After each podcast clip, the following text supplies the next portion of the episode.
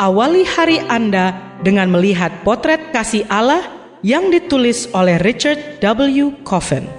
Melalui renungan pagi ini, kita akan mempelajari karakter Allah yang menuntun kita kepada kasihnya. Bersama Pendeta Andre Daimbani, selamat mendengarkan. Shalom, selamat pagi saudaraku. Renungan pagi kita hari ini 27 Juli berjudul Siapakah yang mendatangkan badai?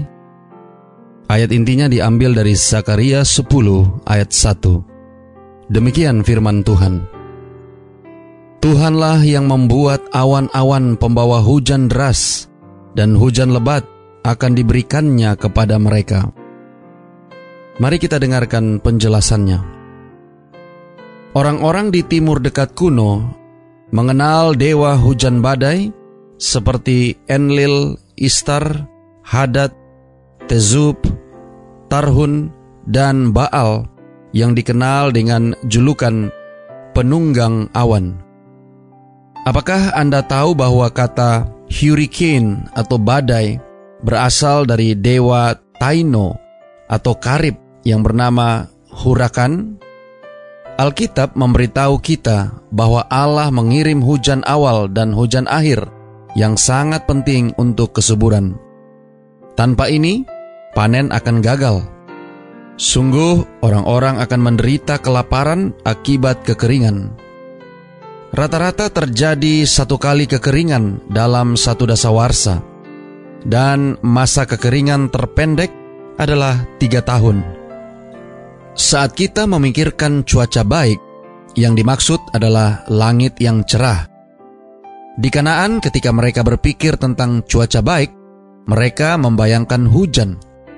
Tidak heran bila kemudian Tuhan dipandang sebagai yang mencurahkan hujan. Namun, Alkitab juga berisi ayat-ayat yang menempatkan Tuhan sebagai penanggung jawab atas badai yang mengerikan, yang tidak dicurahkan dengan lembut, api dan hujan es, salju dan kabut, angin badai yang melakukan firman-Nya, sebagaimana dicatat dalam Mazmur 148 ayat 8. Tuhan datang dalam guntur, gempa, dan suara hebat, dalam puting beliung dan badai, dicatat dalam Yesaya 29 ayat 6. Tangannya yang turun menimpa dengan angin ribut dan hujan batu, dicatat dalam Yesaya 30 ayat 30. Ia membuat kilat serta dengan hujan dan mengeluarkan angin dari perbendaharaannya, dicatat dalam Yeremia 10 ayat 13. Allah berfirman, Hujan lebat akan membanjir, rambun akan jatuh dan angin tofan akan bertiup dicatat dalam Yehezkiel 13 ayat 11. Ia berjalan dalam puting beliung dan badai, dicatat dalam Nahum 1 ayat 3. Bagaimana dengan hujan batu es yang mematikan?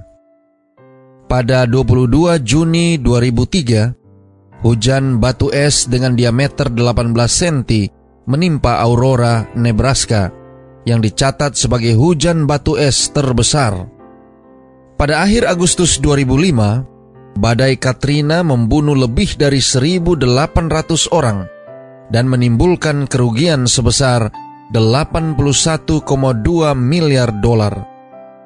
Selama paruh pertama tahun 2007, dunia mengalami cuaca ekstrim yang unik, banjir bandang di Asia, hujan lebat di Eropa bagian utara, Sudan, Mozambik, dan Uruguay, gelombang panas yang hebat di Eropa bagian selatan dan Rusia, dan badai salju di Afrika Selatan dan Amerika Selatan. Texas hampir tenggelam akibat tingginya curah hujan yang tak pernah terjadi sebelumnya. Saudara-saudara yang kekasih di dalam Tuhan, apakah semua fenomena itu buatan tangan Allah? Jika pembawa berita ramalan cuaca bertanggung jawab atas cuaca buruk yang diramalkannya, maka kita tidak hanya akan memecatnya, tapi juga menuntutnya untuk kejahatan kemanusiaan. John Greenleaf Witter menulis, Tiada yang baik tentang dia selama kejahatan ada di dalamku. Barangkali kita harus lebih berhati-hati bila hendak mengatakan sesuatu tentang Allah. Doa kita hari ini. Bapa, terima kasih.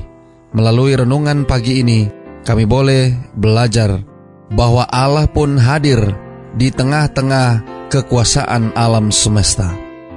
Terima kasih melalui renungan pagi ini, kami diajarkan bahwa Allah pun hadir baik di dalam hujan, di dalam badai, di dalam angin ribut, dan hujan batu. Tolong kami hari ini Bapa, biarlah dengan mempelajari firman-Mu, kami boleh mendapatkan hikmat dari sorga untuk tidak cepat-cepat mengambil kesimpulan yang keliru tentang kekuatan-kekuatan alam yang ada di sekeliling kami. Terima kasih Bapak. Inilah doa dan permohonan kami kepadamu. Semoga Tuhan senantiasa memberkati kita sekalian sepanjang hari ini saat kita melakukan aktivitas kita masing-masing.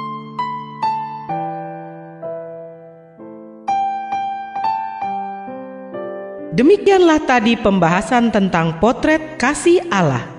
Semoga firman Tuhan hari ini dapat menjadi berkat bagi Anda. Sampai jumpa, Tuhan memberkati.